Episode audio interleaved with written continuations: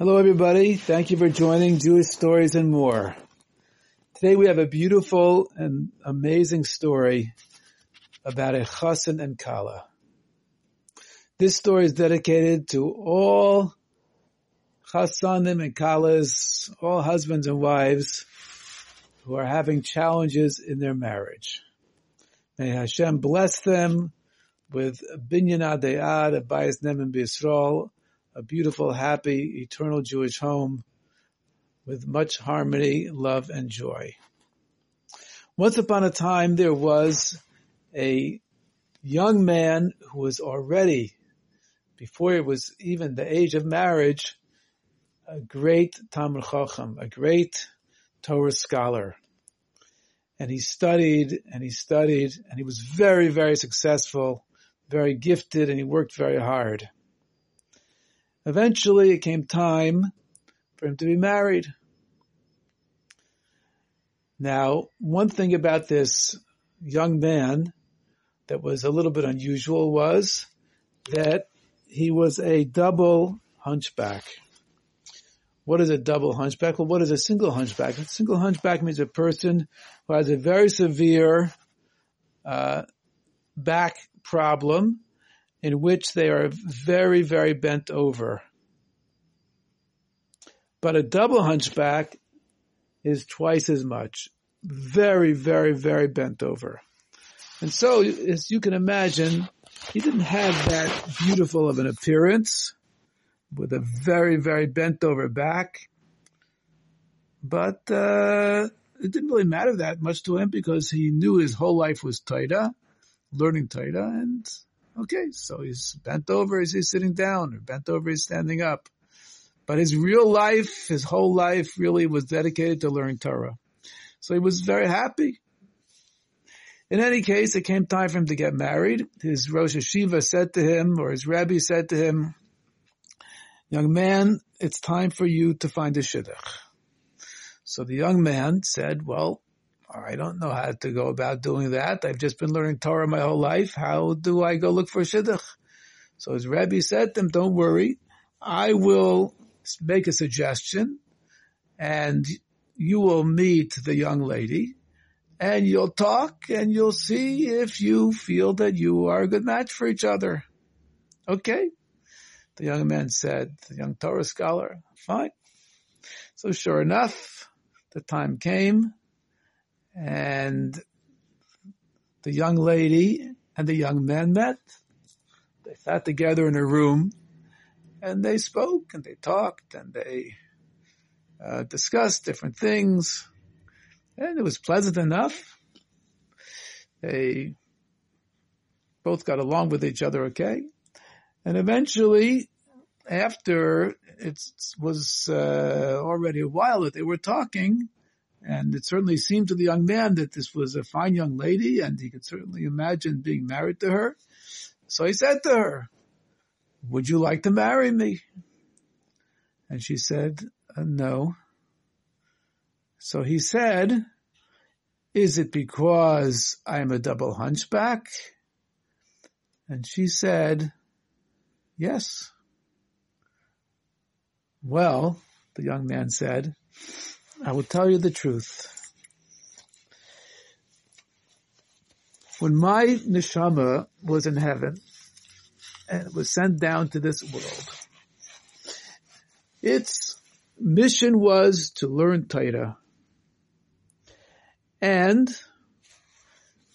the truth is that because my whole life is learning Torah, the double hunchback that I have doesn't bother me that much. But the truth is that you also were supposed to be a hunchback as well.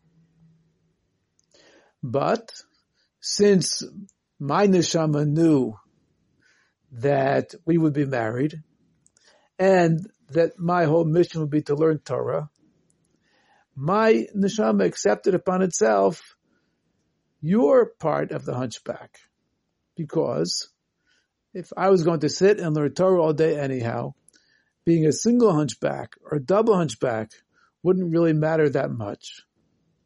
Whereas for you, in your life, in your everyday life, being a hunchback would be, chas v'shalom, a very, very difficult thing. And therefore, my neshama agreed to take the double dose of hunchback so that you could be free of being a hunchback. But if you don't want to marry me, so what's the point of my taking upon myself your part of the hunchback? I can give it back to you. I only agreed to take your part of the hunchback because my soul expected that our two souls would become one, that we were meant for each other, we're two halves of one soul. But if you're not interested in marrying me, then I'm not interested in having your part of the hunchback either. The young lady smiled. It seemed kind of like a cute idea. But she said, no, no, I still don't want to marry you. She didn't really believe that it was really true. But as soon as she said those words, she began to feel a discomfort in her back. And the discomfort after a while became, unfortunately, a pain. And the pain, unfortunately, Lo Aleinu became worse. None of us should know of such a thing. And she felt that she was beginning to bend over without meaning to. That is, she was becoming a hunchback. So she realized that it was really true, that the two of them really were two halves of one soul. And they really were meant for each other.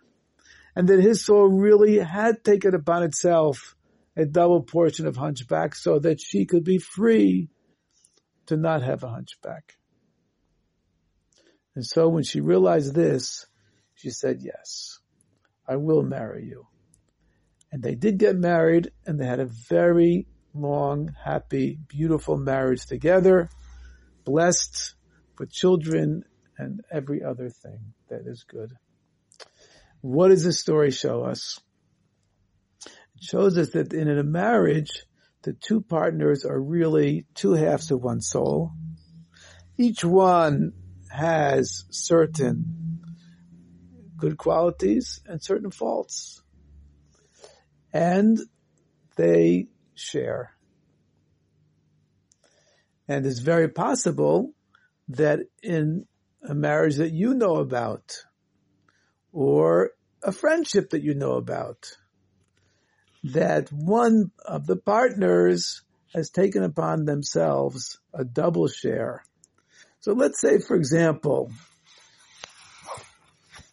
you are with a, your wife or husband or your friend, and you notice that the other person has a certain fault. It's very annoying. Like, maybe they uh, snort sometimes and make a noise, an annoying noise. Well, you could think, what a terrible thing. This person makes an annoy- annoying noise. Or you could think, well, you know what? Maybe the person has some kind of allergy.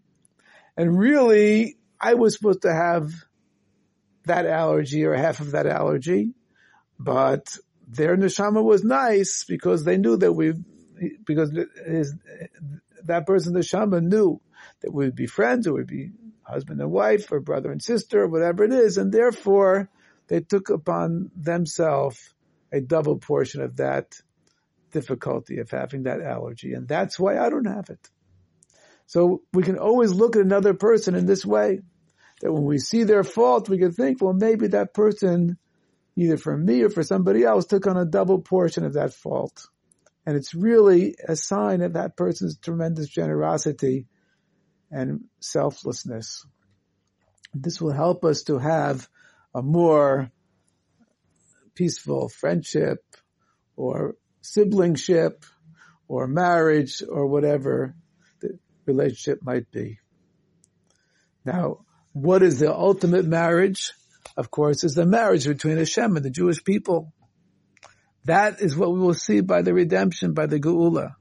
We will see that us and Hashem are really partners in the full sense. Now, we are looking forward to Mashiach coming, and we know that Mashiach has certain qualities. One of them, as we discussed before, is that Mashiach is descended from David HaMelech through Shlomo. Another quality of Mashiach is that Mashiach will be a great, great Talmid Chacham, great Torah scholar. Not just that Mashiach will know a lot of Torah, but rather that the entire Torah will be something which is completely familiar to Mashiach, that Mashiach will know it well, and not only part by part, but the entire Torah, that Mashiach will be able to understand in one glance, so to speak, the entire Torah, and to compare and to um, uh, contrast all different parts of Torah and to have a complete, complete mastery of it. What else will Mashiach do? How else will we recognize Mashiach? Mashiach will be a person who will strive to repair the Jewish nation, meaning that all the people that are not close to Torah mitzvahs, not involved in Jewish life, Mashiach will be working to bring them close to Torah mitzvahs. And this way we'll be able to have some of the tools and we'll learn more of them in the future, God willing, bli to how to recognize Mashiach. A person that comes from King David, descended from King David through Shlomo. A great, great, great Torah scholar, incomparable to anybody that we've ever seen. And someone who's working to bring close to Torah mitzvahs every single Jew. To be continued, thank you so much for joining Jewish Stories and more. And please add in Torah, add in mitzvahs, add in learning about Mashiach and Geula, add in Ahavas Yisrael, loving our fellow Jew. And this way, certainly we will speed up the coming of Mashiach. May it happen immediately.